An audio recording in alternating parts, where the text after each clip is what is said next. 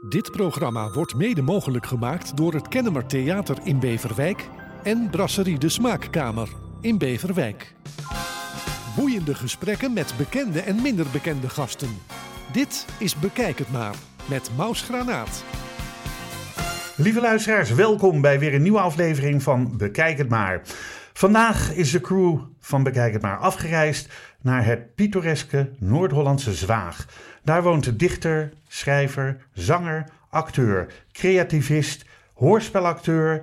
Uh, hij richtte onder andere het uh, kindercabaret Pot voor Drie op met Hetty Heiting, maar ook als opa in de familie Knots. Hij floreerde in de cabaretgroep Purper met Erik Breij, uh, Frans Mulder, Alfred van de Heuvel, maar schreef ook liedjes voor Lisbeth List en schreef ook voor Paul de Leeuw en Connie van der Bos Imke Marina, ik, zo kan ik nog wel even doorgaan. Hij ontvangt ons in zijn eigen woning. Hartelijk welkom bij Bekijken maar Jan Simon Minkema. Welkom. Ja, dankjewel, leuk dat we mochten komen. Uh, Jan Simon, een oprecht, hoe gaat het met je? Het gaat nu redelijk goed. Maar uh, we zitten nu uh, uh, een tijdje na de coronaperiode. Ja. En die was niet leuk. Nee, die was niet leuk. Die was nee. voor niemand leuk. Nee, was voor niemand leuk. Niemand kon doen waar die zin in had. Nee, en ik heb toen heel erg gemerkt... ik kan behoorlijk goed alleen zijn. een groot deel van mijn leven woon ik ook alleen. Maar in die coronatijd vond ik dat toch wel extra naar eigenlijk. Ja. Want dan heb je niet overdag dat je even tegen iemand kan zeggen: wat is het toch allemaal kloot? ja. Ik heb wel eens gedacht: het is oorlog zonder oorlog. Ja, ja ik heb natuurlijk geen idee hoe dat was. Gelukkig Want, niet. Uh, nee, gelukkig niet. We weten inmiddels wel een beetje meer wat oorlog is door de Oekraïne.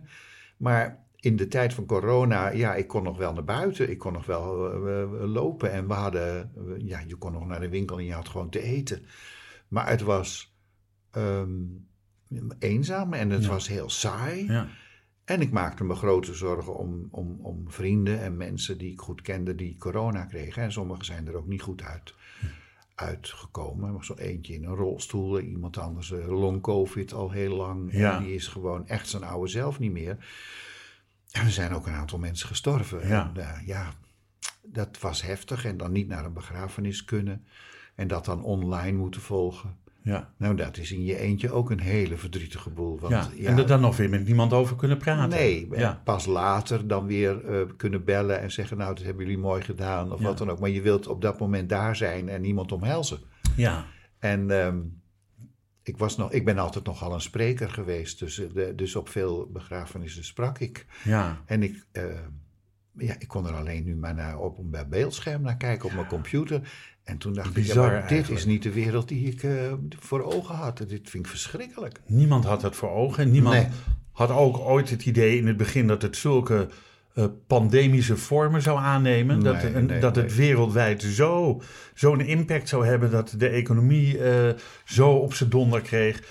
Ja, en dan, We zijn er gelukkig een beetje uit. Ja, maar het heeft toch wel op heel veel mensen, ook in de culturele sector. Want dan werd er wel geroepen dat ze ondersteuning kregen, maar dat was zo weinig. Mensen kregen 800 euro. Maar ik ken gewoon mensen die 1200 euro huur moeten betalen. Ja. Wat moet je dan met 800 euro? Ja. Um, alles waar je voor gewerkt hebt, gaat niet door. Ik vond het wel echt wel heel treurig hoor. En al dat online gedoe, moet ik eerlijk zeggen. Ik heb hier en daar uh, uh, een bedragje over gemaakt en mensen een beetje ondersteund. En dan ging ik kijken en denk ik, ja, maar een concert vanuit de huiskamer met een hele matige geluids. Uh, ja, ja. Ik vond het af en toe zo treurig dat ik dacht, ja, nou ja. Hoe goed bedoeld ook, hè? Want, ja, goed bedoeld, ja, maar ik vond, ik vond het eigenlijk eerlijk gezegd helemaal niks. Maar iedereen wilde zo graag iets doen. Ja, dat begrijp ik. Ja, ja. En, dan, en dan waren er natuurlijk ook mensen die, ja, die, die uh, dingen bedachten. Zoals Lenny, die op een hoogwerker ging staan en voor een bejaardenhuis ging staan zingen. En dacht, kan me niks meer schelen. Ik wou nooit meer visite zingen, maar nu doe ik het wel. Ja, Dat vond ik dus geweldig. Ja, dat vond ik fantastisch. ja, Um, dus er zijn ook wel hele leuke, aardige dingen gebeurd. Maar ik ben blij dat het voorbij is. Hopelijk. Hopelijk. Um, ik zei net, we zijn uh, in West-Friesland gekomen, in Zwaag. Uh, ben je een geboren en getogen West-Fries? Ja, ik ben geboren in Groet. Oh, bij Schorel. ja. En, Ook ehm, ruim 50 jaar geleden alweer. ik word deze zomer 72, dus dat is 72 ruim 50 jaar geleden. Ja, ruim 50 jaar geleden. Je neemt het heel ruim. Ja. En eh, ik ben geboren in Groet op de Kerkbrink bij het Witte Kerkje. In dat huisje hebben mijn ouders eh, nou ongeveer een jaar gewoond. Toen zijn we naar Schorreldam gegaan, ook heel erg Noord-Holland. Ja. En vanuit Schorreldam weer terug naar Groet. Eh, en, en daar heb ik het ouderlijk huis op mijn zeventiende verlaten. Op je zevende. En toen ben je naar Arnhem gegaan? Toen ben ik eerst naar Almelo gegaan. Oh ja. Want in Almelo had je de DEVA vakschool, de etaleurs, decorateurs vakschool. En die heb ik daar Doorlopen. doorlopen en met goed gevolg eh, afgesloten, namelijk cum laude geslaagd. Ehm, ik, ik, ik weet wel, dat, dat heb ik gelezen tenminste ergens, dat jij een... eh, ik weet niet meer of dat op de lagere school was of op het voortgezet onderwijs. En juffrouw De Ronde, Ja, die jou eh, liet mee handwerken. dat klopt. Ja, dat was op de lagere school. Ja? In de eerste klas had ik juffrouw Posma. Juffrouw Posma heeft me leren schrijven. En eh, die is een eh, paar maanden geleden overleden. Och, En juffrouw De Ronde, Tijn De Ronde, die had ik in de tweede en de derde klas. En ehm, ik had gevraagd of ik met, eh, want je had toen twee groepen, hè, jongens en meisjes. En de meisjes kregen handwerkles. En de jongens moesten leren timmeren en zagen en, en dat soort dingen, dus knutselen. ja. Ik vond allebei leuk, maar Ja. ik wilde ook wel heel graag mooi en goed leren borduren. Dus toen heb ik gevraagd of ik bij de meisjes dat mee mocht doen. En toen zei ze, nou, als je het dan zo doet, de ene week kom je bij mij in de handwerkklas, volgende week ga je eh, Naar de met- timmerklas. de timmerklas. Ja. En eh, dan haal je in die week het handwerken in en dan... eh, nou ja, ik vond dat zo verschrikkelijk leuk. Dus ik nam mijn, mijn, mijn huiswerk, zal ik maar zeggen, mee naar huis. En bo- naaiwerk. Ja, mijn naaiwerk mee naar huis. En ik borduurde dat het een lieve lust had. En eh, op een gegeven moment was het zelfs zo erg dat juffrouw de Ronde eh, mijn merklappen en zo aan de klas voorhield en tegen de meisjes zei: Kijk, zo moet het dus. En toen heb, ben ik naar haar toe gegaan. Toen, toen de klas voor allemaal naar buiten en ik ben naar haar toe gegaan en zei.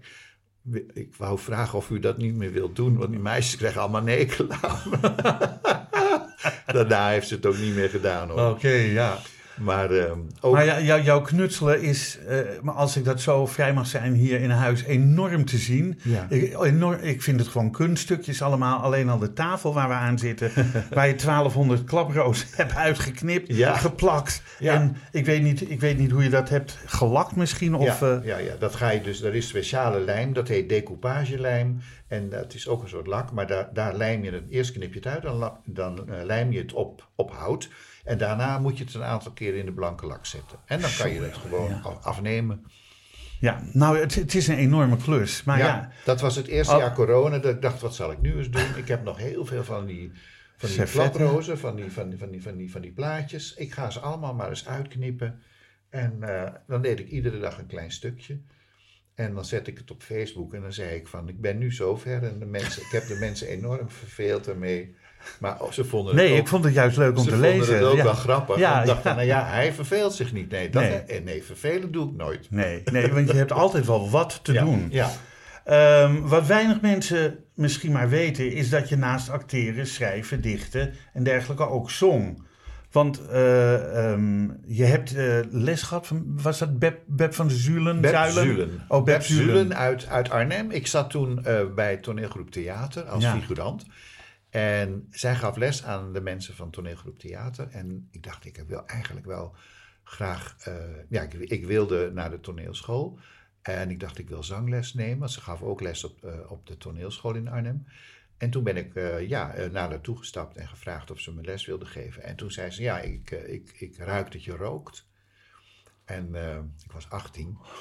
Dus ik wil je alleen les geven als, eh, als je stopt met roken. Oh, En wat een... eh, wat een, eh, een Heb ik mijn pakje sigaret bij haar op de salontafel gelegd. Dus ik, nou dan ben ik van nu af aan gestopt met roken. Want en dat was echt het moment dat je nooit meer gerookt hebt? daarna heb ik nooit meer gerookt. Nog één keer in een film dat het moest voor een scène. Maar daarna heb ik nooit meer van mijn leven gerookt.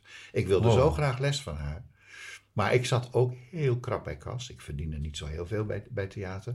En ehm, op een gegeven moment zei ik van ja, het begint een beetje een probleem te worden. En toen zei ze nou, eh, zullen we eh, ruilen met klussen? Eh, Oh. Want ik had wel eens verteld dat ik, dat ik de wanden geschilderd had van mijn, van mijn huis en dingen. Dus nou ja, ik heb bij haar het gras gemaaid, de keuken gewit, de, de, de, de, de wanden van de kamer geschilderd. Hè, maar doorzingen en doorzingen. En gewoon iedere Ja. keer voor zoveel uur kreeg ik weer zoveel uur zangles. Ja. En ze had een prikbord boven de vleugel in de werkkamer. En daar had ze fotootjes van alle leerlingen die ze had. En daar zat ook een meisje bij met lang blond haar. En die heette Hetty Heiting. En die zat, die ging net dat jaar naar de Kleinkunstacademie. En ze zei, ik heb jouw fotootje maar naast die van Hetty eh, eh, opgehangen. Want ik vind dat jullie elkaar moeten leren kennen. Zij gaat naar de kleinkunst en eh, ze is ook een leerling van me. En toen, nou, toen, ja, ik bleef gewoon les eh, houden bij haar. En toen werd ik afgewezen bij de toneelscholen. En toen zei Beb, ja, maar weet je, je bent ook eigenlijk meer geschikt voor het lichte genre. Ga jij nou maar naar de Kleinkunstacademie. En toen heb ik de voorrondes gedaan van de Kleinkunstacademie. En toen kwam ik, werd ik aangenomen. En toen zat ik in de eerste en Nettie in de tweede klas. Oh, oké. En Beb had het dus goed gezien. Zo zijn jullie elkaar gewoon opnieuw tegengekomen. Ja, ja, ja. Of opnieuw, je had haar Nou ja, nog- ik heb natuurlijk meteen dat verhaal van Beb verteld. Van, ja. jij hebt ook les gehad van Beb. En we hingen naast elkaar op, de, op, op het prikbord. En, eh, en nou, zoveel jaar later, toen we met ons kindercabaret onze eerste plaat hadden gemaakt, toen zei ik tegen Getty, zullen we de plaat opdragen aan Beb en gaan we hem samen bezorgen bij haar. En dat Oh, hebben we wat gedaan. leuk. En dat vond ze geweldig. Ja, dat is leuk. Maar dat is... Ja, ja, dat, ja, dat zou, zou ik ook leuk gevonden hebben als je dat gedaan had. Ja, ja. Tuurlijk. ehm, ehm, toch eh, ben je uiteindelijk eh, ja, de Kleinkunstacademie gaan doen. Die heb je ook goed doorlopen en met goed gevolg afgelegd. Ja, ja, ja. Nou, ehm, ik heb wel mijn eindexamenproject gedaan. Eh, dat was een soloprogramma van een half uur. Maar ik had wat ruzie gekregen met de directeur, met Johan Verdoner. En, eh, want ja, ik was ook al bezig met optreden met het kindercabaret en buitenschoolse dingen. En dat mocht eigenlijk niet. Maar Maar waar Ja. mag dat niet? ja, dan doe je toch toen- ervaring Dat was toen zo lastig allemaal. Dat deden we stiekem. En de enige die het allemaal wist dat wat we deden was Paul Deen. En die moest steeds een beetje grinniken. En Oh, dan Paul Deen, ja, ja, Dan zei hij eh, bijvoorbeeld, toen kwam ik eh, moe in de les. En zei hij, "Ja, jullie hebben gisteren zeker weer uh. Ja, ja. en, maar hij vond dat niet erg. Maar Johan was een beetje streng. En nou ja, er, er waren onverkwikkelijke dingen. En op een van die, bij een van die ruzies zei Johan, als je zo doorgaat, dan krijg je geen diploma. En toen zei ik, nou, dan stop je toch lekker in je reet. En toen werd hij zo boos op dat, toen heb ik dus mijn examen met goed eh, eh, gevolg ge- ge- gedaan. Ik kreeg allemaal goede punten van iedereen. Maar ik heb nooit een diploma gekregen. Van die, van die verdoner niet. Nee, maar goed, het is later wel allemaal goed gekomen hoor. Ah, Dus, eh, maar eh, weet je, er heeft nog nooit iemand in mijn hele carrière gevraagd naar mijn diploma kleinkunstacademie. Nee.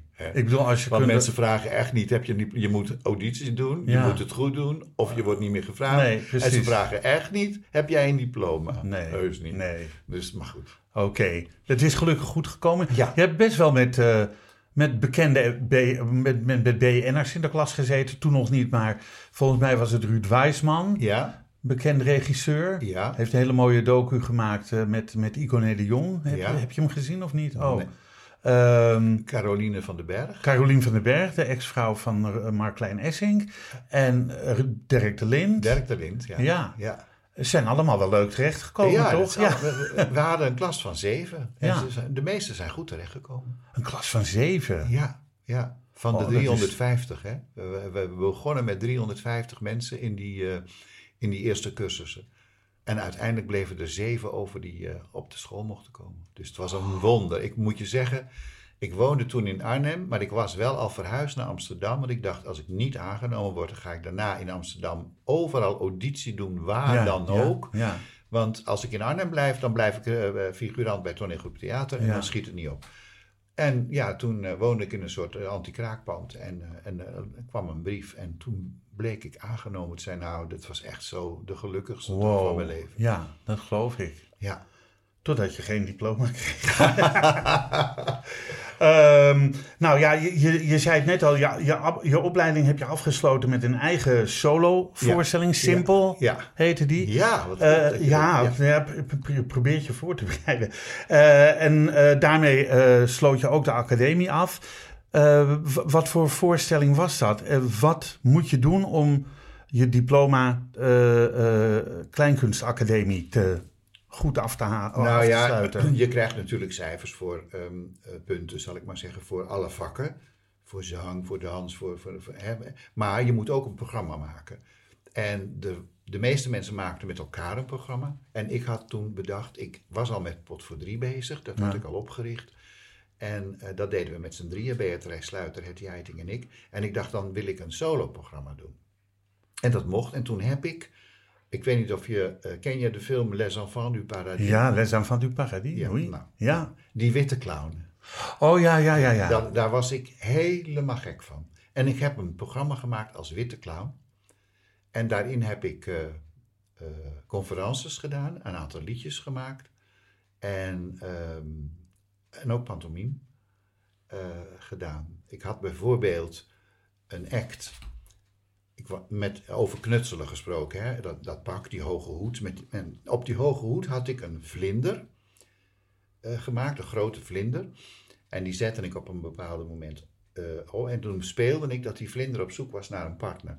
En toen had ik zo met klitterband een andere vlinder op mijn hand. En ik laat uiteindelijk aan het eind van het programma die twee vlinders, die ontmoeten elkaar en die geven elkaar een kus. En op dat moment viel er een doek naar beneden boven het publiek. En daar vielen honderden papieren vlinders naar Oh, beneden. wat leuk. Oh, dat Die moet je dan wel al- voorbereiden. Die Ja. had ik ook allemaal zitten knippen. Oh. En, eh, dat u het even weet. en maar wat ik niet, ik moest die voorstelling drie keer Ja. spelen, maar wat ik niet bedacht had, was dat mensen die vlinders allemaal mee naar huis namen. Dus voor de tweede avond heb ik gewoon s'nachts namen nog weer als een gekke paar honderd van die vlinders zitten knippen. Want ze hadden ze mee naar huis genomen. ik dacht, ik raap ze daarna weer op en dan Ja. leg ik ze weer in die doek. Even in, in, in dat doek en dan Ja. kan dat weer. Maar goed. Ja, ja, dus, en het was een voorstelling die een beetje afweek van wat er. Het was in de tijd van Donkey Shocking, van hard, Ja. scherp cabaret. En eh, bij mij was het nogal romantisch. Zo had ik een liedje over eendjes die werden doodgereden. Maar dan kwam er opeens uit de coulissen kwamen de grote moeder eend van hout met wieltjes, met zeven kleine eendjes erachter. Dat ik met mijn vader allemaal uitgezaagd en geschilderd. En ja, dat, dat had iets kinderlijks, het had iets eh, vrolijks, maar het had ook iets melancholieks. En ehm, ja, toen waren er toch een aantal docenten die dachten, ja, wat moeten we hiermee? Ja. Maar eh Onno Molenkamp, de acteur, die gaf ook les. En eh, die zei toen, en dan had je dan, dat ging allemaal open, hè, dus in vergaderingen, daar was je dan bij, daar gingen ze over je praten. Dat hoorde allemaal. En toen zei, eh, toen de een zei, ja, maar is het wel cabaret? En de ander zei, ja, maar het is wel meer, lijkt wel iets voor kinderen. Of, eh, nou ja, er was heel veel gedoe. En toen zei Onno, ehm, zou hij ook gewoon kunnen slagen op originaliteit? Want daar ontbreekt het hier nogal eens aan op deze school. Ze doen allemaal hetzelfde. En hij niet. Hij doet totaal iets anders. Ik had ook niet een mooi pak aan. Nee, ik, had een, ik was een witte clown. Ja, ja. En toen draaide de boel om. Toen, ging ik, toen kreeg ik het ene compliment na het andere. Leven aan Onno Molenkamp. Ja, Ja. geweldig hè? Ja, dat is een mo- mooi verhaal. En ik had van hem niet eens les. Maar hij had de voorstelling gezien en hij vond dat. Na Pot voor Drie heb je ook met Rien Schatema nog een programma gedaan. Ja, zelfs, zelfs tijdens Spotverdienen speelde ik overdag twee, twee voorstellingen met het, eh, met, met, Met het kindercabaret, En ja. dan ging ik met mijn auto als een gek naar Friesland om daar met, met Gratema. En dan s'nachts weer terug. En de volgende dag om zeven uur stond ik het decor weer in te laten. Ja, ik heb gewerkt als een gek. Maar met Gratema, dat was ook fantastisch. Ja, hij, hij is niet meer, hè, Riens? Nee, die, een paar jaar geleden is hij eh, overleden. Ehm, Een hele aardige man en een hele goede leermeester. even kijken hoor. Ja, oh ja, ik heb hier ook nog een vraag. Ja, want je hebt ook nog eh, Geen Zee te Hoog gedaan. Ja, dat met, met, met Hans van der Woude. Ja, Ja, Nou, ik zal je het verhaal vertellen. Ja, vertel het Hans even, van der ja. Woudes, die zat in het programma daarvoor. ja. bij eh, Gratema en die breekt twee dagen voor de première zijn middenvoetsbeentje. En toen moest er een vervanger gehaal- eh, gehaald worden. En toen belde Johan Verdonen me op, hè, de man van De die- man van het diploma van wat diploma je kreeg. die kreeg. En die zei, je moet nu naar Friesland komen en je moet over twee dagen moet je de première spelen, de rol van Hans. Ik zei, maar dat weet, ik weet niet of ik dat kan. Dat kan jij. En je moet nu komen. Maar hoe kan hij jou dat verplichten als jij Ja, niet ja, meer op ik- die school zit? Ik en- zat toen nog op school. Oh, je zat toen nog op school. Oké, oké, ja, dan moet je. En, ehm, ik vond het natuurlijk ook wel eervol. En ik had ook wel een beetje iets van revanche. En eh, dat- ik dacht van, nou ja, weet je zo. Dus ik erheen. Johan heeft eh, een aantal uren met me gewerkt. Heel goed, heel strak. En ehm, een van de medewerkers was ook Tetske van Ossenwaarde. En ze had zelf première. Tetske heeft me de hele avond in de gaten gehouden. Gaf me een duwtje in mijn linkerkant, op mijn rechterkant. Je moet die kant op. Want ik, ik, ik kende mijn teksten, maar waar ik moest staan, geen idee. En dan was ik in de coulissen en dan kreeg ik weer een zetje. En dan zei je moet op. En dus bij al haar zenuwen heeft zij mij gewoon die avond doorgeloodst. Ja, ja. Ik schaamde me bijna toen, eh, toen Gratema bij, bij het slotapplaus naar voren haalde van nou hij heeft het in twee dagen gedaan. Want ik dacht nou als ik Tetske niet had gehad dan had ik echt niet geweten wat ik had moeten doen. Maar ja, ik moest het twee maanden doen. Ja. Toen, toen Hans weer. En dan begint het hè. Dan heb je dat in een paar dagen gedaan. Maar dan doe je een week later denk je ik weet eigenlijk helemaal niet wat ik sta te doen. Nee, Dus je, toen je had helemaal de tijd niet om, om, om je in te leven. Nee. Maar ja, het is toch gelukt. En toen, het jaar daarna, dacht Gratema, als ik die twee jongens nou samen in de show vraag. Dus toen waren Hans en ik samen in de nieuwe show Oh, met ja. Elsje Slats en Nelke Burg. Kijk, van Nelke Burg hebben we nooit. Die, was, die, die zat altijd in een cabaret. En ze zong altijd een liedje op tv. Bij een programma, maar nooit meer wat. En ze zong heel mooi. Ze Ja. was een leuke verschijning ook. Om te zien. Erg naar persoon. En dat zeg ik niet gauw voor mensen. Oké, dan laten we het daarbij. Nou- of wil je er nog wat over kwijt? Nou, een aantal jaren geleden was ik in Frankrijk op vakantie bij vrienden. Ja. En die zeiden, weet jij wie hier in het dorp in het restaurant werkt? Ik zei, "Ja, geen idee. En Nelke Burg. Oh. Ik zei, oh, ik had niet zulke leuke ervaringen met haar. Ik zei, en dan vind ik het wel leuk om daar vanavond te gaan eten. Dus dat hebben Maar het was gesloten. Ik denk, er komt een heel smeuig verhaal Ja, nog. nee hoor, het was Nee. gesloten. Dus, Ah. dus ik en dat is ook wel goed ook, laat maar. Ja, het is... Oké, ja, jammer. Ze Ja, maar zo... Was, heel, was echt heel veelbelovend. En Ja. veel mensen zagen ook iets. Heeft met Ja. Robert Long. Ja, heeft ze ook nog wat? En dat deed ze ook heel goed hoor, moet ik zeggen. Maar ze was niet aardig. Nee. Nee. Nee. Nou ja, er zijn er meer. Dat ga, ik- ga ik nu niet doen. Nee, maar, maar goed. goed, ik, ik heb niet veel slechte ervaring. Ik heb eigenlijk heel veel leuke Ja, dat natuurlijk. Anders hou, je, anders hou je het niet vol in zo'n vak. Eh, met Hetty Heiting maakte je voor de NCRV-televisie eh, de cabaretserie voor de kinderen, eh, met, eh, voor de kinderen met titel eh, Als je dat soms nog niet dacht. Ja, dat klopt. Dat was een, een, een cabaretachtig. Ja, eh, maar cabaret voor ik ken het niet. Kun je er nou, iets over vertellen? Jawel. Dat, Ik eh, heb geprobeerd op YouTube wat... Nee, eh, daar is niks nee, van terug. Heel nee. jammer, want er zitten prachtige liedjes in. En ik had gehoopt dat, eh, net als Knots, dat ze dat uiteindelijk nou eens gewoon op internet zouden gooien. Maar misschien bestaat het wel niet meer. Dat weet ik niet. Dat, ze Nee, ik heb echt gegoogeld Nee, ik, eh, heb, ik heb het ook zelf wel eens proberen op te Ja. zoeken. Nou ja, dat was eigenlijk een, een soort eh, vervolg op Pot voor Drie, op de kindercabaret. Dus ehm, Hans van der Buske, dat was een regisseur en ook een hele goede fotograaf, die leeft ook al niet meer.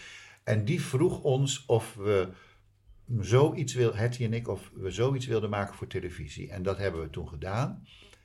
En eh, nou, dat werd wel goed ontvangen. We hebben ook een LP gemaakt met de liedjes uit dat programma. En eh, daaruit voortgekomen is, eh, voorgekomen is eh, dus de Familie Knots. familie Knots. Ja, want dat werd eigenlijk een, een seizoen later gevraagd of jullie een comedy voor de NCRV wilden maken. Ja. Wat eigenlijk in de eerste instantie met jou en Hetty. Ja. eh, jij twee rollen en Hetty twee rollen. Nee, drie. Ja, wij, Hetty en ik, drie rollen. En dan, eh, we speelden drie generaties. We speelden eh, Hansje, dat is het meisje in de winkel, en meester Ja. Vogel. Ja? Onkel X en tante Til, middelbare Oh, ja. leeftijd. En opa en oma. Oh ja, oh, dat ja, was die, de opzet. oh ja, dat was de opzet, ja. En omdat we in dat programma van het jaar daarvoor al een keer Mannix Kappers als gast hadden gehad. En Mannix bekend staat om, eh, om al zijn typetjes. Toen zei ik tegen Hetty, zullen we Mannix erbij vragen? Dat had meerdere redenen, want ik vond het wel heel erg leuk als Mannix erbij kwam. Want die kan zoveel typetjes. Dan kunnen wij drie, die drie generaties doen. En dan Mannix erbij. ja. En dan kunnen we eigenlijk alle rollen spelen die er maar zijn.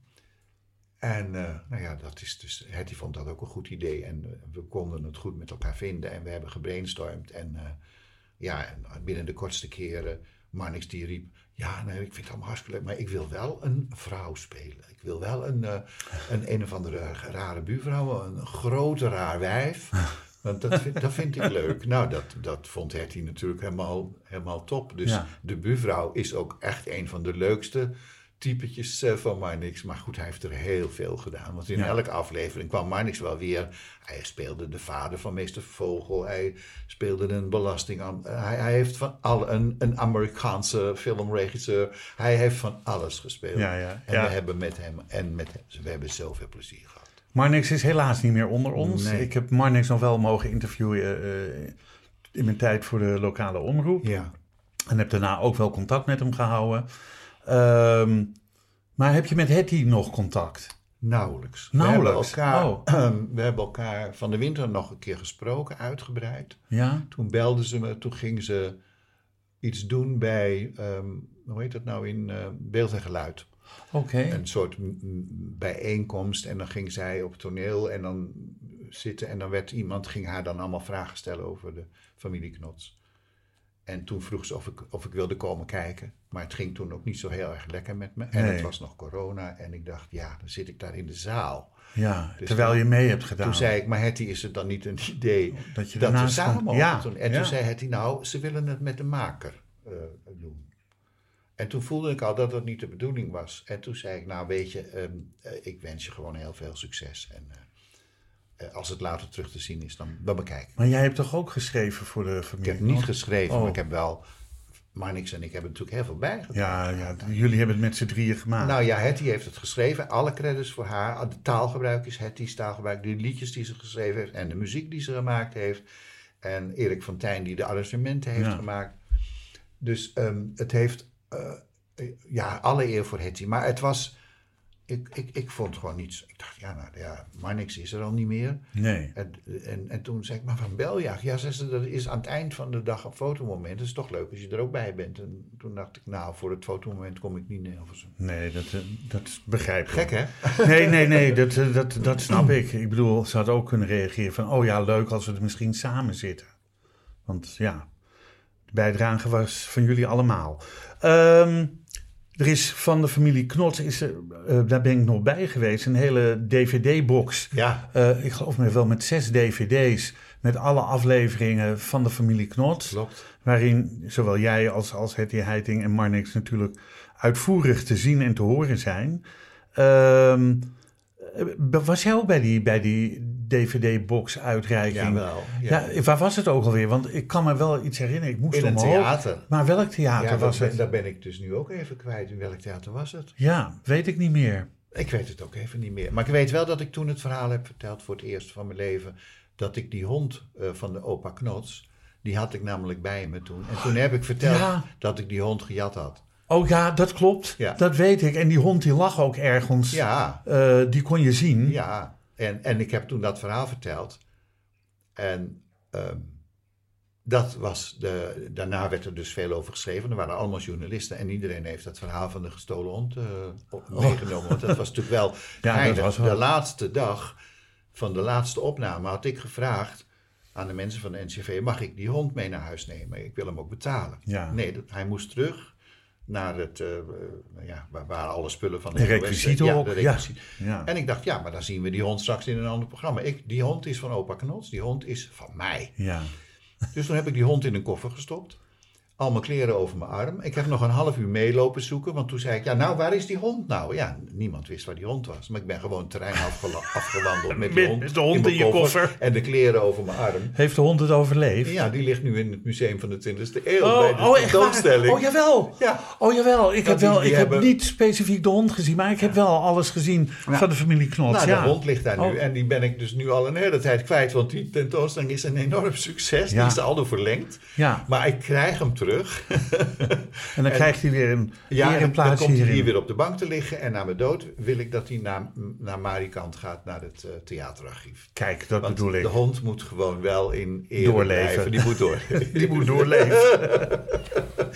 Ehm, Ook heb jij nog eh, drie LP's gemaakt voor volwassenen met verhalen en, li- en liedjes voor kinderen. Ja. En, Ik heb in totaal acht LP's gemaakt. ja, Eh, drie voor, voor volwassenen. Ehm, ja, mijn droom was eigenlijk wel om een soort eh zanger cabaretier te worden. ja, En ehm, daar had ik ook wel de aanleg voor, maar niet de mentaliteit. Oh. Ik moest, nou, toen ik mijn eerste LP had gemaakt, moest ik van de platenmaatschappij met een, met een eh, or- orkestband onder de arm allerlei eh, discotheken af en dingen af. En ik voelde me zo, oh, ik werd steeds ongelukkiger. En maar had ene- jij nummers voor discotheken nee, dan? Nee. dat, ik vond ook niet. En, en ik had ook die eerste plaat had ik nogal gericht op, op mannen. Dus ehm, dan moest ik naar een hetero eh, eh, eh, discotheek in Utrecht. En dan zong ik 100 piek in je machtschat. Of weet ik veel wat allemaal. En dan was net Imca Marina geweest of die zou nog komen. Ja. Of, of, of ik was het voorprogramma van Benny Nijman. Afijn, ik stond daar zo volkomen ongelukkig te wezen. Ik dacht, ja, maar dit is helemaal niet wat ik wil. Nee. Toen heb ik nog een tweede LP mogen maken. En eh, toen, toen heb ik nog wel wat ra- wat radio- en televisiedingen gedaan. En uiteindelijk ben ik naar een andere platenmaatschappij gegaan. Daar heb ik nog een derde LP mogen maken. Daar ben ik heel trots op, want dat is ehm, meer dan een mooi woord. En daar heeft eh, twaalf verschillende componisten hebben muziek gemaakt bij mijn teksten. Van, van Herman van Veent, Robert Long tot, tot, tot Jan Rot. Tot iedereen die ik bewonderde Ja. en die ik aangeschreven heb. En die allemaal, zelfs Jules de Korte, die zei, dat doe ik. Ik doe dat nooit voor iemand, maar voor jou doe ik het. Dus, eh, en die LP is me veel waard, maar ik ben er, ja, ik, er werden er 2000 geperst en er zijn er 2000 verkocht. En nu zijn het eh, collectors items en betalen mensen soms 40 euro eh, op internet voor een LP. Maar voor de platenmaatschappij was dat natuurlijk niks, 2000 exemplaren. Nee. In die tijd, In hè? die tijd. Nu zou je blij zijn.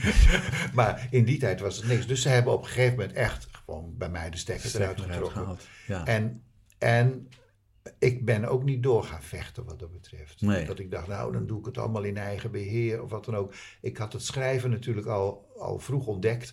En dat ik voor andere mensen teksten kon maken. eh, voor, voor mensen die Ja, dat, verschrikkelijk aanleiding van die bewonder, LP's is- zijn mensen natuurlijk bij je gekomen. ja, maar ook omdat ik bij CNR zat. En daar zat ook Lisbeth List. En, Ja. en de baas van CNR, die heette Kees Baas. Dat was de baas. Dat was de baas. En eh, daar heb ik ook nog wel een leuke anekdote over. Ik had op een gegeven moment liedjes gemaakt. En die liet ik aan hem horen voor een nieuwe LP. En dan zei hij, ja, ja, ja mooi. Ja, nou, volgende liedje. Ja, ja, oh, mooi. Ja, ja, ja. En op, nou, na een aantal liedjes zei hij, zitten geen hits bij. Hits moeten we hebben, Minkema. Hits, hits, hits. Toen zei ik, ja, maar het zijn toch mooie liedjes. Aan mooie liedjes hebben we niks hier. Maar goed, toen zei ik, dus er komt geen nieuwe LP. Nee, er komt geen nieuwe LP. Maar we hebben net Lisbeth List onder contract. Ik vind eigenlijk dat jij maar eens voor List moet gaan schrijven. Nou, Ik dacht, nou, dan is dit gesprek toch niet helemaal voor niks Nee. geweest. En ik zei, oh, oh, jeetje. Ja, nou ja, die hing vroeger boven mijn bed. Ik was, ben, ben zo fan van Lisbeth en van Ramses. ja. En, eh, nou, en toen heeft hij ervoor gezorgd dat we elkaar ontmoeten. Ik zal nooit vergeten dat, dat Lisbeth toen tegen me zei, want die had inmiddels naar mijn LP's geluisterd. En daar zei ze hele lieve dingen over en toen over teksten schrijven. En, eh, en toen zei ik, nou heeft iedereen het altijd over, over eh, de dochter van de, van de vuurtorenwachter, maar er is helemaal geen liedje over, over dat onderwerp. Nee, zei ze. En ik heb een heel mooi Frans lied, L'Orphelin, van Alice Donna. Ze zegt, en die muziek zou heel geschikt zijn om, om een lied eh, over Vlieland te maken. Wil jij dat doen? Ik zeg, ja, dat doe ik. Nou, en toen kreeg ik muziek, hele ingewikkelde, van die snelle Franse muziek. Dat je dacht, hoe, hoeveel woorden moeten daar wel niet in? Maar goed, dat heb ik gemaakt. Toen ben ik naar de huis gegaan, heb ik bij haar op de bank dat zitten voorlezen. En ze was helemaal... ehm, ja, Flabbergasted. Ja, ja. Om ze een zei, goed Nederlands woord te ze gebruiken. zei, eh, nou, dit ga ik dus opnemen en jij gaat nog heel veel voor me schrijven. Oké, en, En dat, dat heb je gebeurd. gedaan. Ja. ja. Welke nummers heb je nog meer voor geschreven? Eh, ja, dan moet ik even goed nadenken. Ehm, dit is dan Vlieland, maar eh, een liedje dat heet. eh, oh, wat erg. Door diepe dalen. Dat Door heb ik diepe ja, dalen. nou ja, dat heeft ze weer in, in België op tv gezongen. Ging ze ook weer van tevoren vertellen dat ik dat geschreven had. Ja. Als er nou eentje is die je de credits gaf, Dan was het Lisbeth. Ja. heel veel mensen zeiden dat nooit. Maar Lisbeth op de een of andere manier, en weet je het leuke, ik ben ook wel eens gewoon naar haar toe gegaan, naar een concert gegaan, dat ze niet wist dat ik in de zaal zat. Ja. En dan deed ze het ook. Aha. Ja. En dan Mooi. kwam ik na afloop en zei ze, waarom heb je niet gezegd dat je zou komen? Ja. Ja. Nou, ik wou je verrassen. Ja. Maar dan, dan zei ze het ook. Ja. En, en ja, ik mis haar. ja, ze is veel te vroeg overleden. Ja. En ook nog aan een nare ziekte. Ja. Of met, met een nare ziekte moet ik zeggen. Ik weet niet of ze daaraan is overleden. Maar Nee, dat weet ik ook niet Nee. precies. Maar ik moet je wel zeggen dat ik er mis. En dat ik, er, dat ik ongelooflijk blij en trots ben dat ik met haar heb mogen en kunnen werken. ja. En ik heb ook, ook iets voor haar kunnen doen. Want toen ik voor Zonder Ernst eh, de script schreef, heb ik op een gegeven moment bij de... Over zonder ernst, ja, Ja, met, met, met Ellen Ellen Vogel. Nog. bij de NCV... Sjoukje Hoogma, ja, Hoijmaier, ja. ja. ja. En Ellemijn, Veldhuizen van Zand. En, toen, en Marnix dus, Marnix. En toen heb ik de NCV gebeld en toen zei ik... Ik heb iets heel leuks. Eh Lisbeth List zou bereid zijn om een gastrol te spelen. En dat moet natuurlijk gebeuren. Ik had het nog helemaal niet gevraagd hoor. En oh, ja, zou ze dat willen? Maar ja, salarissen zijn niet zo hoog. Dat, eh, ik zei nou, als ik nou ehm, in de ene aflevering een grote rol voor Lisbeth wil zien... en in de andere aflevering een heel klein rolletje... dan sparen jullie geld uit, dan kunnen jullie Lisbeth wat meer betalen. Ja, waar ik me toch mee bemoeide Ja. allemaal. En dan belde ik Lisbeth op en dan zei ik... Lisbeth, je gaat in Zonder Ernst een, eh, een rol spelen. Oh, wat moet ik doen dan? Ik zei, nou, je wordt een tolk Frans. Oh, grappig. Ik zeg, maar dan kun je... Want Lisbeth had een neiging om steeds te roepen... eh, eh, eh, ja, bon, eh, weet je wel, zo eh, met Franse woorden ertussendoor. En dan denk ik, dat kan ik dat mooi gebruiken. En ik zeg, maar je bent wel lesbisch. En je moet zoenen met Sjoukje Hoijmeijer. en, en ja, Liesbeth die zei, oh, enig. dus toen heb ik dan een, een, een, een, een, een, een rol geschreven voor haar die dichtbij er was. Die ze, die ze, die ze, maar toen hebben we wel voor gezorgd dat ze in elke opkomst had zij de meest mooie kleren aan van, van Nederlandse ontwerpers, begrijp je? Dus ze zag er echt ravissant. Zag ze ravissant. Geweldig. En ehm was zo leuk. En toen kwam die, die kustscène, die hadden ze wel gerepeteerd. En dan deden ze dus heel zo net naast de mond. Hè? Ja, ja. Maar ik had tegen Lisbeth gezegd, als het publiek er zit en de opname start, dan zoen je er echt plat op de bek.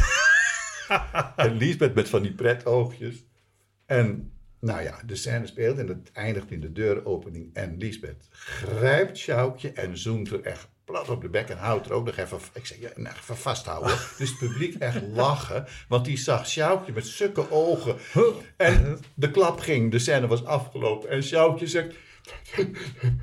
Plat op de bek. En dat, die mensen lagen helemaal. En toen kwam de Engelse regisseur naar me toe. Die zei, wat heb jij met Lisbeth? Ik zei, ja, sorry, maar dat heb ik allemaal stiekem afgesproken.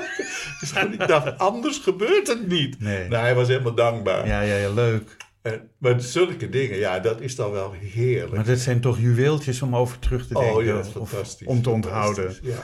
En überhaupt leuk om, om die serie zonder ernst misschien nog ergens op NPO of YouTube. Nou, hij is of... vorig jaar nog herhaald helemaal. Helemaal herhaald? Ja, ja, Oké, ja, ja, op Ja, ja, op mm, Nostalgiezender. oh, nostalgie. Die heb je ook, ja. hè? Ja. Dan, ja, ja. En kreeg ik toch via Facebook weer allemaal reacties van mensen die zeiden: Ja, we kijken weer. Oh, leuk. Ja, Ja, heel ja, grappig ja, dat. ja. Het is eh, leuk om oude dingen nog eens even terug te... Oppassen wordt bijvoorbeeld ook herhaald. eh, nog steeds, nu elke middag nog. Oh ja. En ehm, wat is daarvoor nog?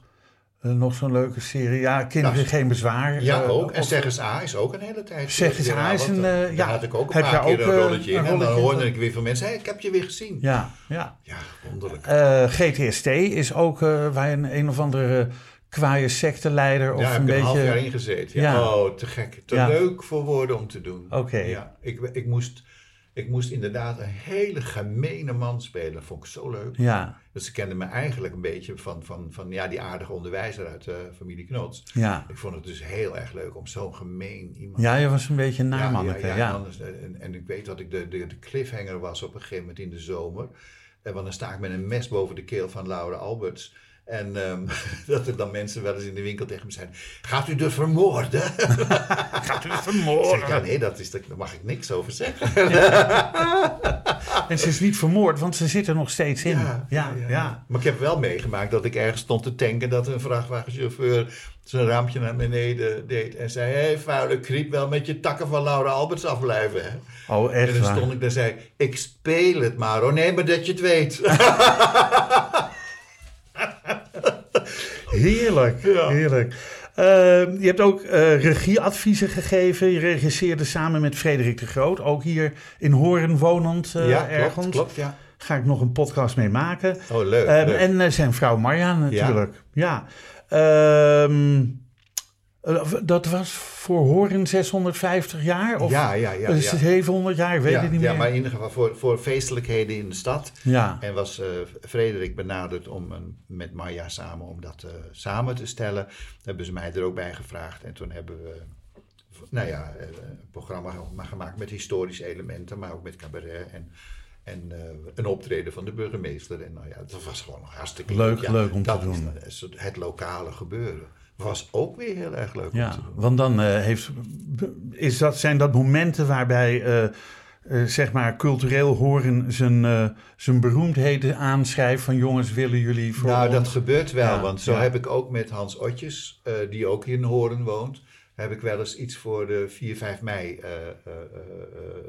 dingen gedaan. Ja, ja. dan, dan vroegen ze of, dan had ik een, had ik een tweespraak geschreven tussen Hans en mij, twee oudere mannen die terugkijken en dan zeggen tegen elkaar, zeg, ehm, zou jij goed geweest zijn in de oorlog? Wat denk je? En dan Hans, die, dan, die kon dat zo goed, een beetje stuntelig. Ehm, eh, ja, ik denk, het- ja, ik- ja, ik denk het wel. Ik zeg, ja. maar zou jij onderduikers hebben genomen? En dan liet ik hem heel lang nadenken en zei hij, ah, dat was zo'n grote lach. Nou, weet je, ik woonde nogal klein. Ja, En Hans ja. deed dat zo goed. En Ja. dan is het zo leuk als je iemand goed kent, dan schrijf je dingen en denk Ja. je, ja, als ik hem dat zo laat zeggen.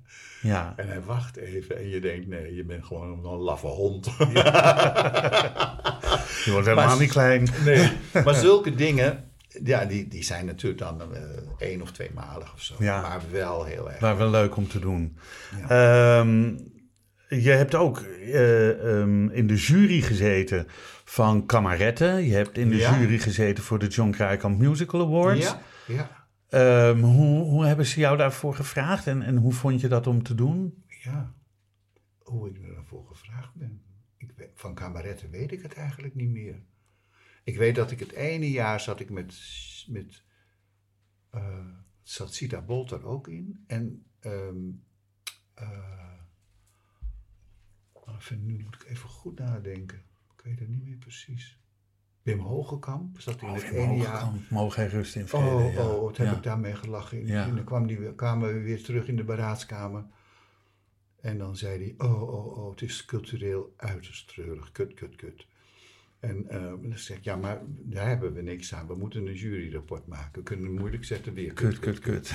Maar, maar we hebben wel gelachen. En dat was ook helemaal niet allemaal kut natuurlijk. Maar, Nee, En het jaar erop was, zat ik er met Jos Groot in. Nou, van dat was ook lachen hoor Ja. die bij elk groepje zei: "Nou, De bewegingen waren toch wel eh, mooi gelijk. ja, Jos. Maar de inhoud. Textueel, ja. Textueel. ja. Ja. daar sla ik even over. ja, ik was. eh, Sta je daar als jonge cabaretier je uit te schoven voor een paar oude was knarren? Het, ik was het ene jaar. degene- George is 80 geworden, een paar weken Ja, geleden of zo. Ja. Ik was de ene jaar de, de, de, degene die alles moest opschrijven en de rapporten moest maken. Dus ik dacht, ja, ik trek het uit die mensen. Ik moet gewoon dingen hebben. Het jaar erop was, eh deed Jacques Dancona, die was eh, toen juryvoorzitter. En toen zei ik, goed Jacques, dan mag jij het doen. en die kon dat natuurlijk gewoon heel goed. ja. Dus daar heb ik ook best wel veel van geleerd. Want je zag mensen, ik bedoel, ja, Paul de Leeuw eh, eh, eh, kwam in dat ene, in dat ene jaar omhoog. En dat, was, dat was een, fenomeen. Ja. Meteen. Dat zagen jullie Ja. ook meteen. En Brigitte Kaandorp, ja, het zijn toch echt niet de minste. Hè? Nee, dus, nee. Dus, dus, dus kijk, er waren goed bedoelende amateurs, maar er waren ook mensen bij waarvan je meteen zag, ja, maar dat gaat dus wat worden. Dat is Ja. duidelijk. Ja. Ja, en, en bij de Musical Awards denk ik dat het wel te maken heeft gehad met het feit dat ik zoveel uh, voor het bedrijf van Van de Ende. ja, want je hebt voor de Drie Musketeers heb je, ik geloof wel acht of negen liedteksten Klopt, geschreven. ja. Of Ja. zeven, ik weet het niet meer. Ja, negen. Ja. Negen, ja. Ja. Dat eh, met. Bastiaan Ragas en Tooske. Breugel heet ze nog toen nog, Breugem. Ja. Ja. Ja, voor Toosk ook een heel mooi liedje mogen maken. Dat heet Aan een knipoog eh, van God. Was prachtig. Dat deed ze ook heel lief en heel mooi. En eh, het grote lied van de Drie Koninginnen. Dat is echt een enorm lied. En daarna, de muziek was van Bolland en Bolland. Maar ehm die teksten van Bolland en Bolland, dat, dat, dat kon echt niet. Nee. Dus toen heeft Van den Ende ingegrepen en zei: Ja, eh, die teksten moeten allemaal eh, opnieuw. Maar de muziek was er al, dus ik moest teksten schrijven op de muziek. En het moest in het verhaal van André Breedland passen. Maar daar ben ik wel handig in. En ehm, dus soms kon ik ook gewoon dingen van André zijn script doorverweven in de liedjes. Weet je wel, dan ging het eigenlijk gewoon door, net als bij een opera. Ja. En dat grote lied van die drie eh, koninginnen, die dus dan eigenlijk allemaal vertellen over hun liefde die niet helemaal gelukt is. Die werd eh, eh, het musicallied van het jaar uitgekozen. Ik zat hier thuis en op de radio hoorde ik dat dat lied. En ik hoorde dat Bolland en Bolland de prijs ging ophalen. Voor de muziek dan. Nee, voor het lied. Dus ook de tekst. Ja, want eh, dat werd er gewoon even weggepoetst. Dat denk ik, dan grijpt Van de Ende in. Dan moet jij toch de credits voor de Ja, tekst nou ja, krijgen. in het en- programmaboekje heb ik de credits gekregen. Oh ja. Ik heb later nog eens een affiche gekregen van André Breedland van de Noorse, eh, Versie. Noorse versie. En daar staat op het affiche extra teksten. Extra Jan Simon tekst. Minkema. Oh, Wat, ik zei wat, want hij was toen geweest en dan zei ik, heb iets voor je, dat vind je heel leuk. nou, dat vond ik inderdaad Ja, leuk. leuk. Maar ehm, ja, ik heb wel met Van den Ende toen heel, eh, ehm, heel goed contact gehad. Want Hm. ja, hij wist gewoon, hij heeft me ook heel goed betaald. Ja. Ik ben uitgekocht, hè, want hij had eh, al alles al betaald aan... Aan Bolland en Bolland.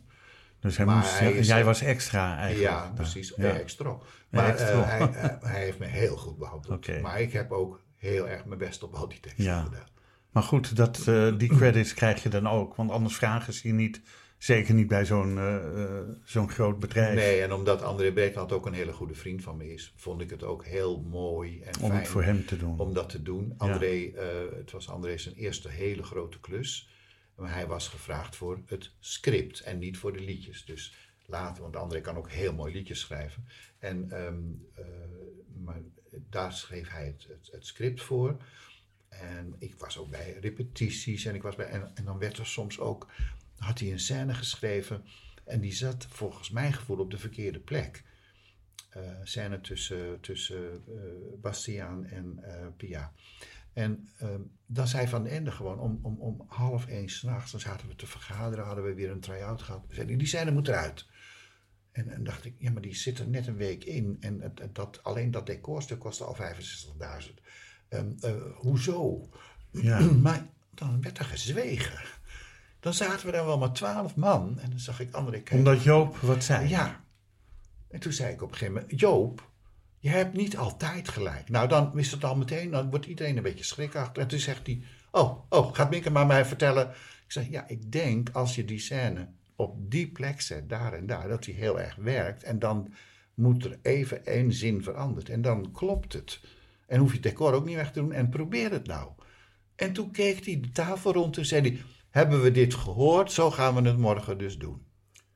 En ik natuurlijk die avond dan met de doodzenuw in de zaal. Ik dacht, oh stel je toch voor dat het niet werkt. Ja, nou dan werkt het niet. Dan heb je het toch geprobeerd. Maar het werkte als een trein. En André was ook blij, want die dacht, ja, die scène is best wel belangrijk. Als we hem eruit flikkeren, dan moet er weer wat anders. Ja. Nou, en ik zal je zeggen, vanaf dat moment was er tussen Joop en mij een soort van Klik. klikje. Dat Ja. hij dacht, die lult niet met alles mee. Want Nee, maar dat, is wel, maar dat is dus wat iedereen doet. Iedereen houdt zijn bek. Vaak wel. En dan eh, wordt er 65.000 euro weggegooid. Ja, dat had, ik dacht van dat is en betaalt de consument weer 5 euro meer voor zijn Nou ja, voor kaartje, weet ik veel. Nee, maar weet je, Maar- ik, vind, ik, ben, ik ben het helemaal eens met als iets niet werkt. Dat, maar als er dan niemand opkomt en denkt, ja. En, en ik kon als buitenstaander kon ik dat doen. Ja. André kan dat dan niet doen. Hij is de scriptschrijver. En ja, dan, dan denken ze, ja, ja, natuurlijk verdedig jij elke, elk woord wat je geschreven hebt. Ja. Maar iemand moet dan gewoon even zeggen van ja, maar zullen we morgen proberen dat of zus of zo. En ik wist ook dat, eh, dat Bia en, en, en, en Bastiaan het een hele leuke scène vonden. Ja. Dus dan denk je van ja, joh, kom op. Ja. Ehm, is er iets, Jan Simon, in jouw carrière ehm, wat je nog nooit gedaan hebt, maar wat je wel heel graag zou willen doen? Hmm. Oh. Hebben we dit gehoord? Nou, eh, ehm, als er de mogelijkheid zou zijn dat ik in een film een oude man, een opa, maar dan niet een grappige, maar een serieuze, zal ik maar zeggen. Zaggerijnige Een oude. reinige oude man of een zieke oude man of, een, of iets ja, met een probleem van bijvoorbeeld je huis uit moeten omdat het allemaal niet meer gaat of zo. Als ik zoiets nog eens een keer zou mogen spelen, maar dat zit er niet in hoor. Daar Dat weet je niet. Daar heb ik wel eens aan Heel Nederland hoort dit straks. Ja, ja, ja, ja. ja, ja, ja. En ehm, er is eh, vorig jaar iets heel grappigs gebeurd. Ik heb een componist leren kennen. Een jonge man die klassieke com- componist is. Dus die klassieke muziek maakt. Ja. En we zijn bevriend geraakt op Facebook. En toen op een gegeven moment had hij muziek gemaakt bij een, een gedicht van 200 jaar oud. Een Duits gedicht. En dat was heel mooi. En toen dacht ik, ik ga een vertaling maken, een hertaling. Ik Gewoon, dan stuurde ik hem op voor de lol. Ja. Dus ik was opeens eh, helemaal in de klassieke muziek zat ik. En hij vond het zo mooi dat hij het aan een paar klassieke zangers had laten horen. En die zeiden, Nou. dat willen we wel op ons repertoire nemen. En nou ben ik dus met nou ben ik dus 200 jaar oude gedichten aan het. Er zijn er al zes klaar.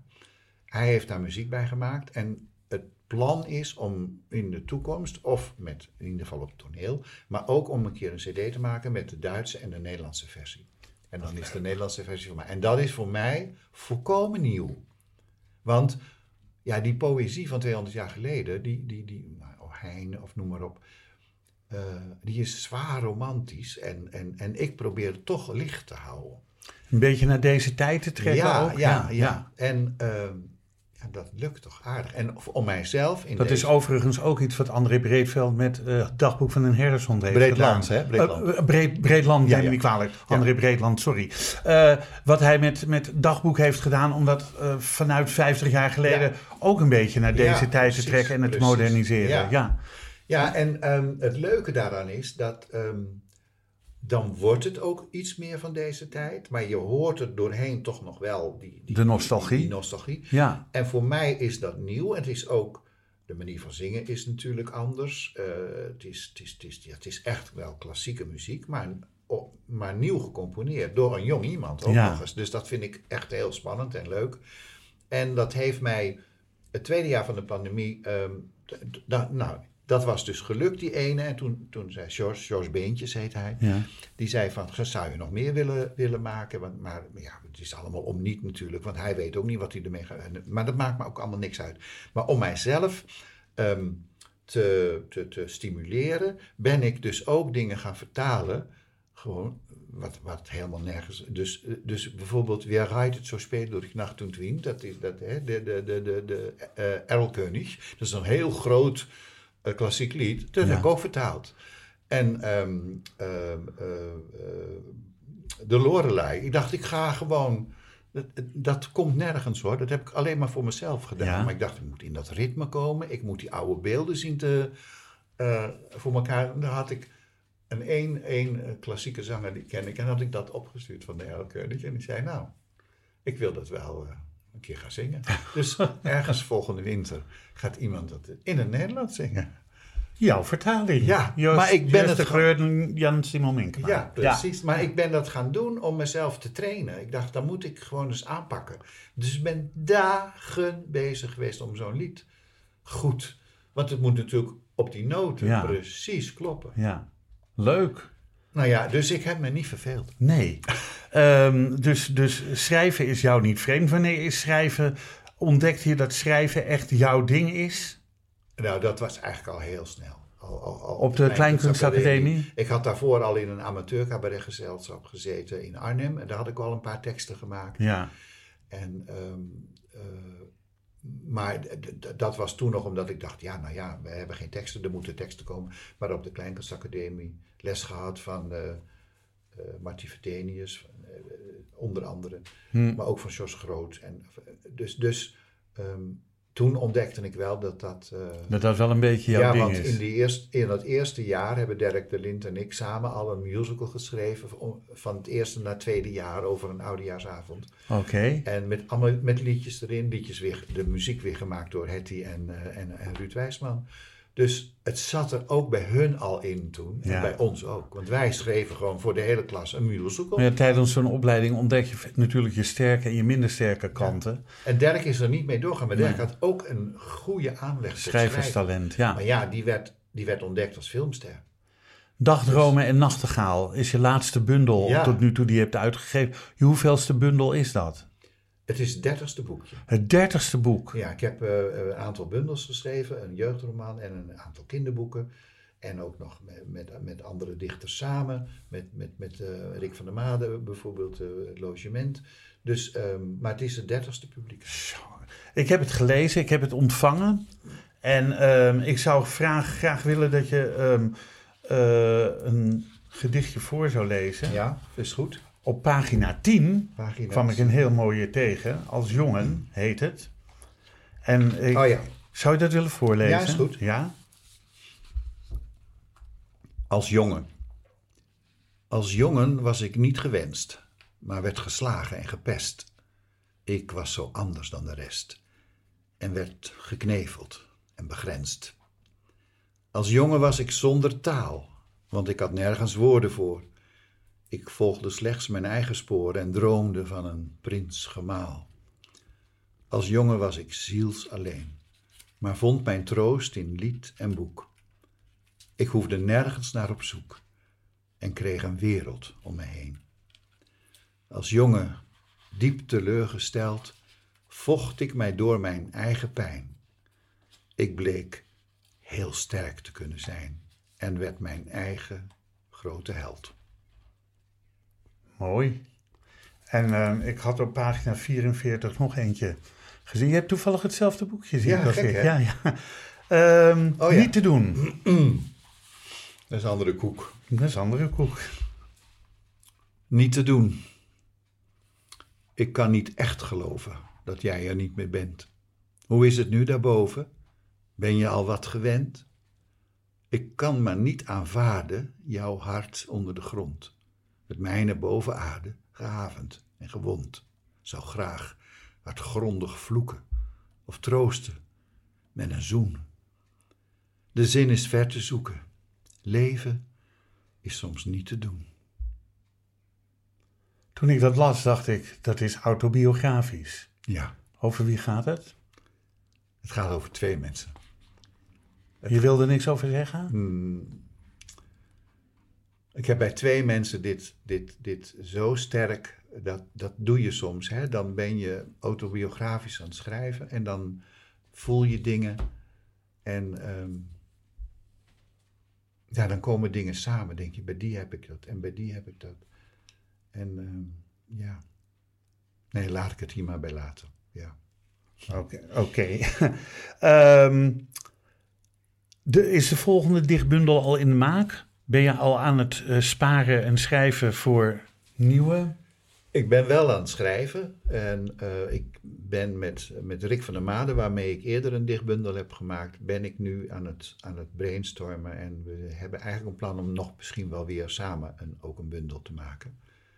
En, ehm, verder wil ik dan met die klassieke gedichten eh, door. Ik weet het nog niet. Het, ja, ik, je moet het gewoon. Ik word nu 72, ik moet het gewoon maar per jaar bekijken. En nu, nu heb ik dit boekje uit. Ehm, ik, in 300 exemplaren. En ja, ik denk dat ik over twee maanden of anderhalve maanden gewoon een nieuwe druk moet laten maken. Want ze zijn bijna allemaal verkocht. Kijk, dat bedoel ik. En, ehm, dat gaat goed. Dat gaat goed. En ja. Ehm, ja, als ik dan denk van nou, nou heb ik zin om weer wat nieuws te maken, dan ga ik. Want het is heel veel werk als je het allemaal zelf doet. Ja. En ook allemaal zelf versturen en verpakken en noem maar op. Maar ja, Facebook is natuurlijk wel een enorme uitdaging ook. Omdat ik af en toe denk, ja, er moet weer eens wat op Facebook. En dan moet ik wat schrijven. Ja.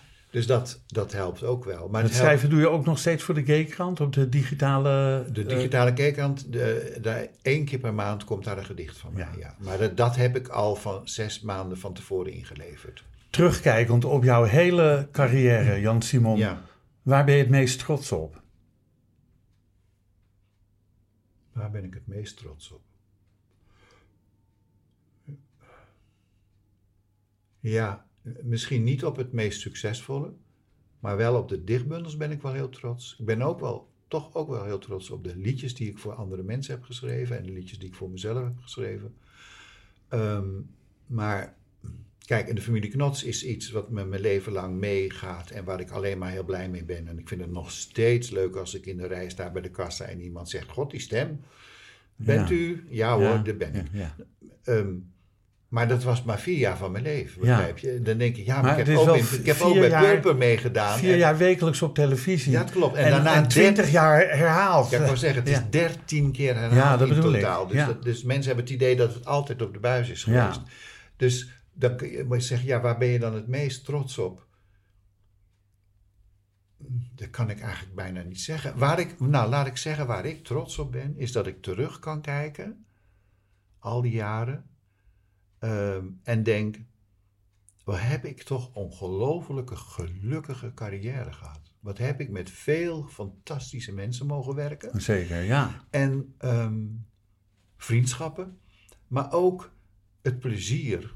En dat heb ik eigenlijk in het klein nu. Hè? Als met zo'n boekje, het zijn allemaal kleine dingen. Het is niet meer grote rode lopers en weet ik het allemaal. Maar ik heb het nog steeds. Ja. Ik heb een soort ja, grote dankbaarheid voor dat jongetje uit Groet, die op zijn zeventiende al de deur uitging omdat hij gepest werd op het dorp en er niet bij hoorde. En die dacht, ik wil later bij het circus, of ik wil zanger, of ik wil toneelspeler worden. Dat dacht hij allemaal. En dat hij dan nu terugkijkt en denkt, nou, daar is veel van gelukt. Jan Simon Minkema, mag ik je bedanken voor je gastvrijheid en je bedanken voor het gesprek. Deze podcast wordt uitgegeven door de Vrijstaat Roots. Alles is na te lezen op www.bekijkhetmaar.com. Dank voor het luisteren en wat mij betreft graag tot de volgende podcast. Dit programma wordt mede mogelijk gemaakt door het Kennemer Theater in Beverwijk en Brasserie de Smaakkamer in Beverwijk.